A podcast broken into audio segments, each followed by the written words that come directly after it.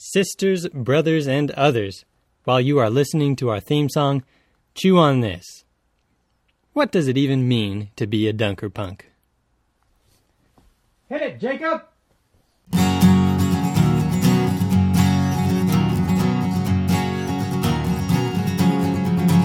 I don't wanna be rich, don't wanna be popular, don't wanna be selfish, no. Wanna be a goat, don't wanna be ignorant, don't wanna be blindfolded, I just wanna be countercultural.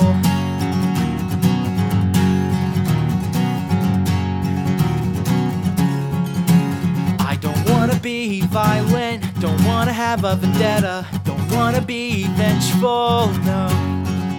I don't wanna be a soldier, don't wanna be militaristic, don't wanna help that cycle, I just wanna be a countercultural pacifist.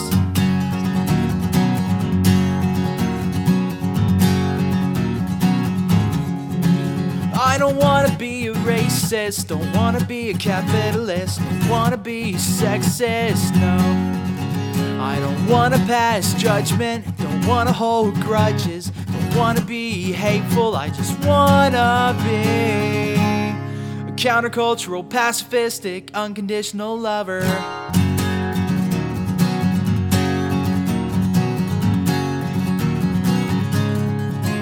I don't wanna shop at Walmart, don't wanna grow Monsanto, don't wanna drink Coca Cola, no. I don't wanna burn petrol, don't wanna eat perfect fruit, don't wanna feel guilty, I just wanna be countercultural, pacifistic, unconditionally loving organic gardener. I wanna be authentic, I wanna be radical, I wanna be optimistic, honest, beautiful. I wanna be humble, I wanna be progressive, I wanna be open, I'm inspiration. I wanna be like John Wesley, or Sarah Major, or Anna Mow. I wanna be like Martin Luther, or Martin Luther King like Santa Claus, Johnny Appleseed, Dirk Willems, or Gandhi, Alexander Mack, John Kline, George Fox, or Jesus Christ. But mostly, I just wanna be me.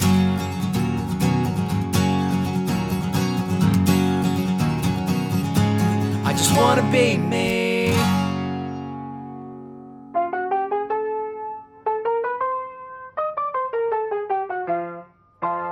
Welcome to the 10th episode of the Dunker Punks podcast. This episode is brought to you by Gimme More Stuff. You want stuff? We got stuff. You think of more stuff you want, you type it into the internet, it shows up at your door before the week's over. We take the thinking out of buying. So you don't have to worry about people living in poverty who make your stuff for real cheap. Or you don't have to worry about people racing around a giant warehouse cramming your stuff into a box full of those tasty styrofoam peanuts. It's simple. You get more stuff, we get more money. Give me more stuff. Online at on right now. Do not attempt to eat styrofoam peanuts. Josh Brockway works at the Church of the Brethren main offices in Elgin, Illinois. He is the director of spiritual life and discipline. no, he's the director of spiritual life and discipleship. In this episode, Josh explores what it means to be a dunker punk. He reminds us about Jared McKenna's sermon at National Youth Conference 2014.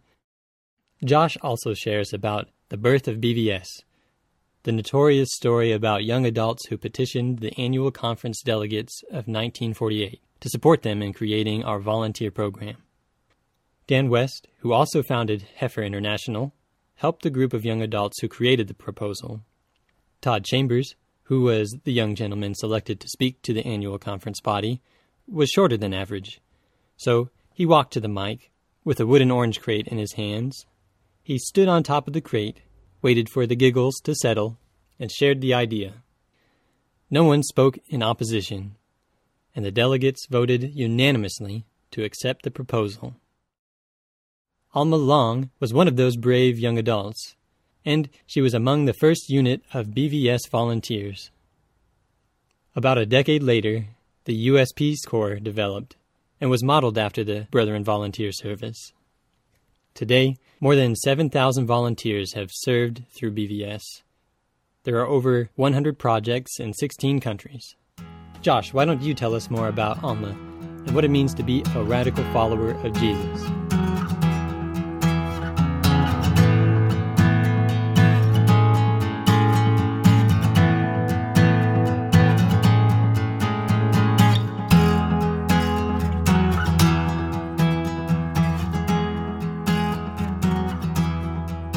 Greetings, Dunker Punks. I want to tell you a story about a Dunker Punk before there were even Dunker Punks.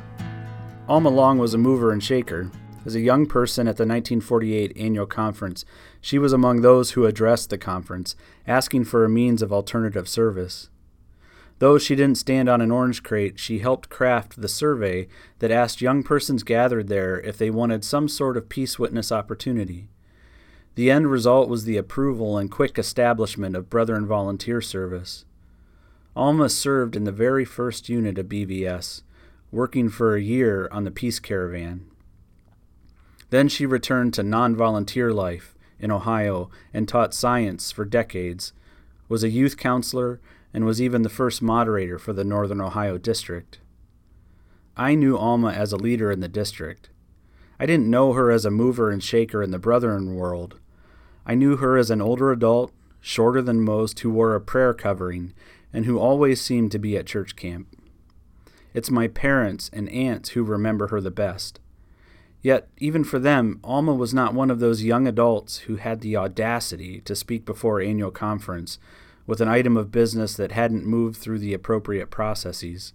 Rather, Alma was first and foremost a camp counselor and youth worker in the Northern Ohio District. In the first years of Camp Inspiration Hills, Alma was a junior high counselor. She slept in tents with the youth and walked around a natural ravine just to get to the dining area. As a counselor, she taught the kids about both the scriptures and nature. When I asked my mom about Alma, two things immediately stood out. First, she was always teaching the campers about the natural world. As a science teacher, Alma was fascinated by everything she saw in the woods, and if she didn't know what she was looking at, she would task one of the campers to run around the ravine to find the naturalist books and bring them back. That's the way she did Bible study, my mom said. She took all of that excitement of exploring and identifying, looking up, and understanding what was in front of her and applied it to the scriptures. By the time I reached camping age, we weren't sleeping in tents, and they had built a bridge over that ravine, and Alma wasn't a counselor. But she was always there. She even planted a number of rose bushes outside the new dining hall after the old one burnt down. She came to fall festivals and district meetings with striking consistency. Alma wasn't a Ted Studebaker, or nor was she an Anna Mow. In fact, she was never ordained. She was part of that group who petitioned annual conference, but when she finished with her service, she went to her local congregation, took part in its weekly rhythm of life, and shaped countless lives through the mundane events like Sunday school, vacation Bible schools, and summer camp. Though she wore a prayer covering and attended one of the more evangelical congregations in the district, you never really could pin her down. She obviously embodied much of what a Dunkerpunk is about. Her excitement and enthusiasm for both nature and the Bible were central to the discipleship she modeled. I would say if there was one person in the district that anchored it within the Brethren family, it was Alma. Even from the limited and I would say young and naive experience of her, I knew she transcended the modern divide of progressive and conservative. The question for her was if we were faithful. Serving, teaching, guiding, and accompanying others, and studying the Scriptures were integral parts of that faithfulness. And in her own way, Alma shaped a generation, or two, if you think about those who followed her. As I prepared for this podcast, I had grand plans of describing a Dunker identity. I had notes and paragraphs about the key movements of Anabaptism and Pietism that made up the early Brethren. I was even trying to figure out how to make some diagrams available to those of you who will listen. But just the other day, I was talking about church with a friend and colleague. We started telling our stories about ministry and congregations and the profound ways church breaks out when we minister with others. As we talked, I realized that all the history and theology in the world couldn't make us dunker punks. Nearly two years ago now, Jared McKenna stood in front of us in Colorado and summed it up. Dunker punks are a mustard seed revolution. Dunker punks are about the small things that become huge. He didn't put a cause in front of us and try to mobilize us to action. He didn't tell us a story about orange crates, the formation of grand programs like BVS or disaster relief, or relief efforts such as Heifer Project International. He invited us into the simple and the mundane. He told us the story of Kai, a climate activist and rough and tumble guy who was baptized in their church and who, after the violent death of a friend, said to Jared, This is why I want to follow Jesus.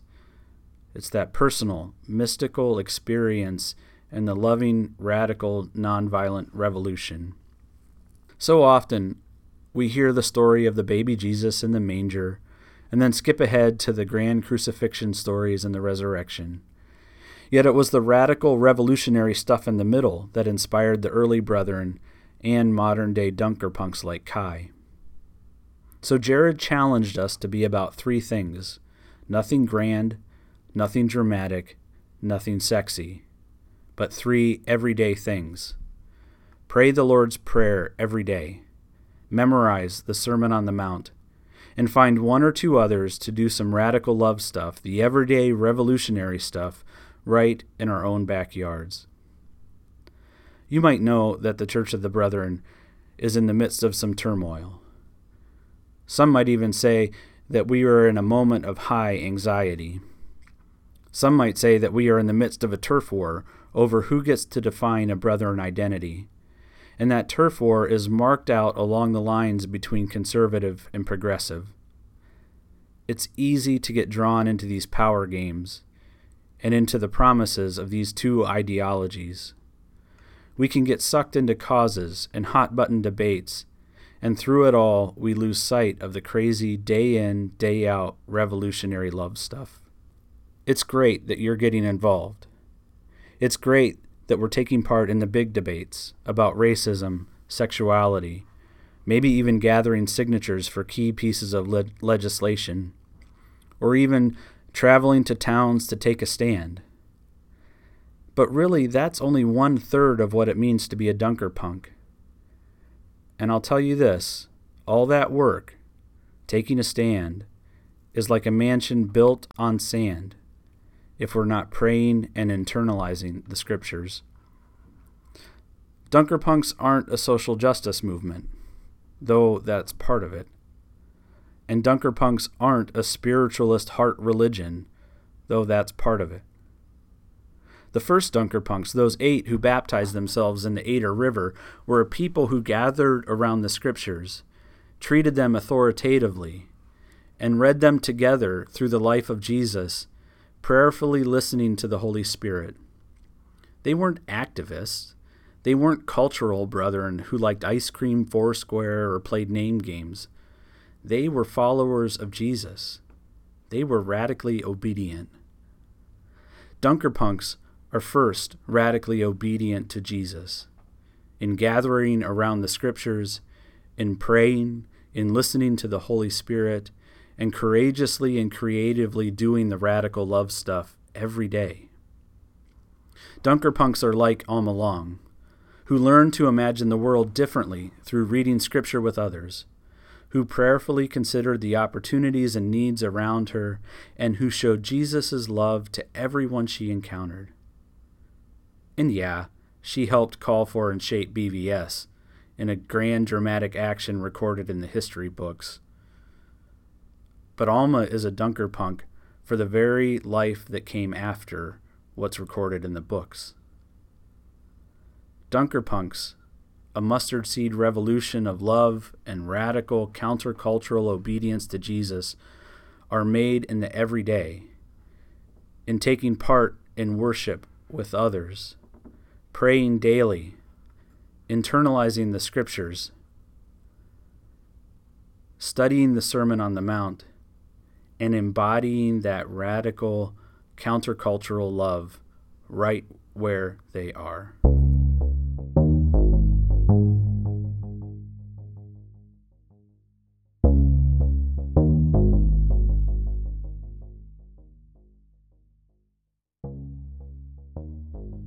When I think of individuals following Jesus, I think of the fishers dropping their nets, or Jesus saying, Sell everything you own and give to the poor. Or the guy who sounded like he was ready to be a disciple, but told Jesus he needed to bury his father who had just died. And Jesus says, Let the dead bury the dead.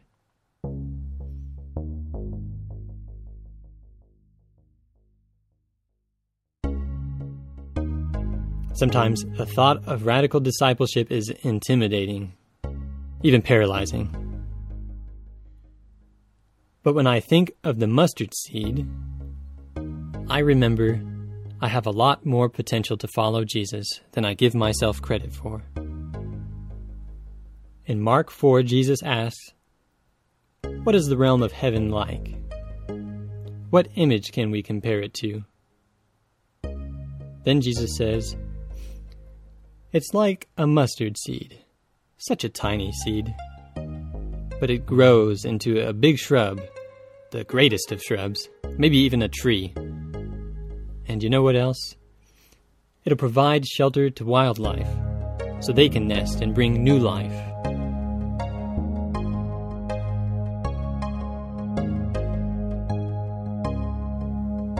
So when I think of discipleship through the parable of the mustard seed, I think of the potential of small beginnings to have great results, even if they're only temporary, like the annual that the mustard plant is.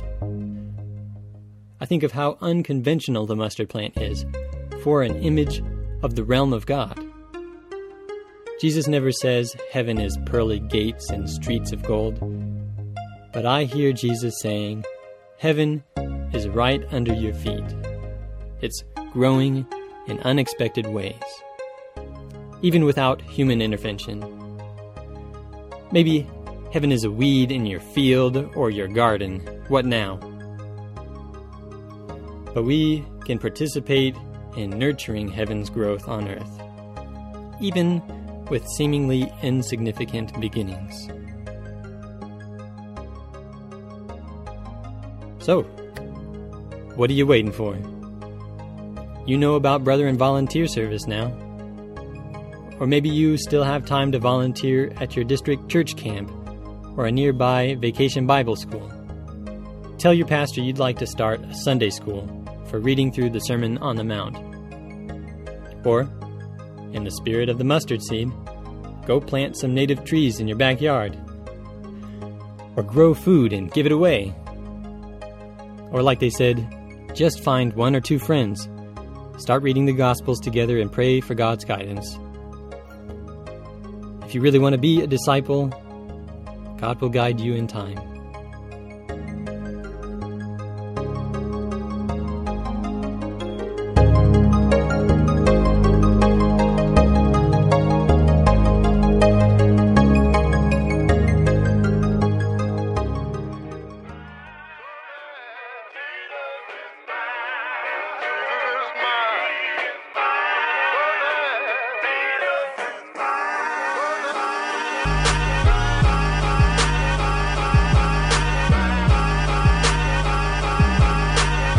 Thanks for listening to another episode of the Dunker Punks podcast. Suzanne Lay is our editor this week. Jacob Crouse plays our sweet theme song. Other music comes from the Free Music Archive. Our podcast is a collaboration of a dozen contributors who are inspired by Jesus and the Mustard Seed Revolution. Suzanne Lay produces the show along with Pastor Nancy. You can find us on all the social medias. Just search for Dunker Punks Pod. You can read more at dunkerpunks.com and find a log of all of our episodes at the Arlington Church of the Brethren website or wherever you find podcasts. Somehow you found this one. I'm Dylan Del Haro, your new co host. Nancy will join me again after taking a vacation. Where are you going, Nancy? Nancy? Nancy? Hmm. She must have gone already. On our next episode, Kevin Schatz interviews a camper about how great camp is. Camp is great. Find out what else campers have to say about camp next time on the DPP.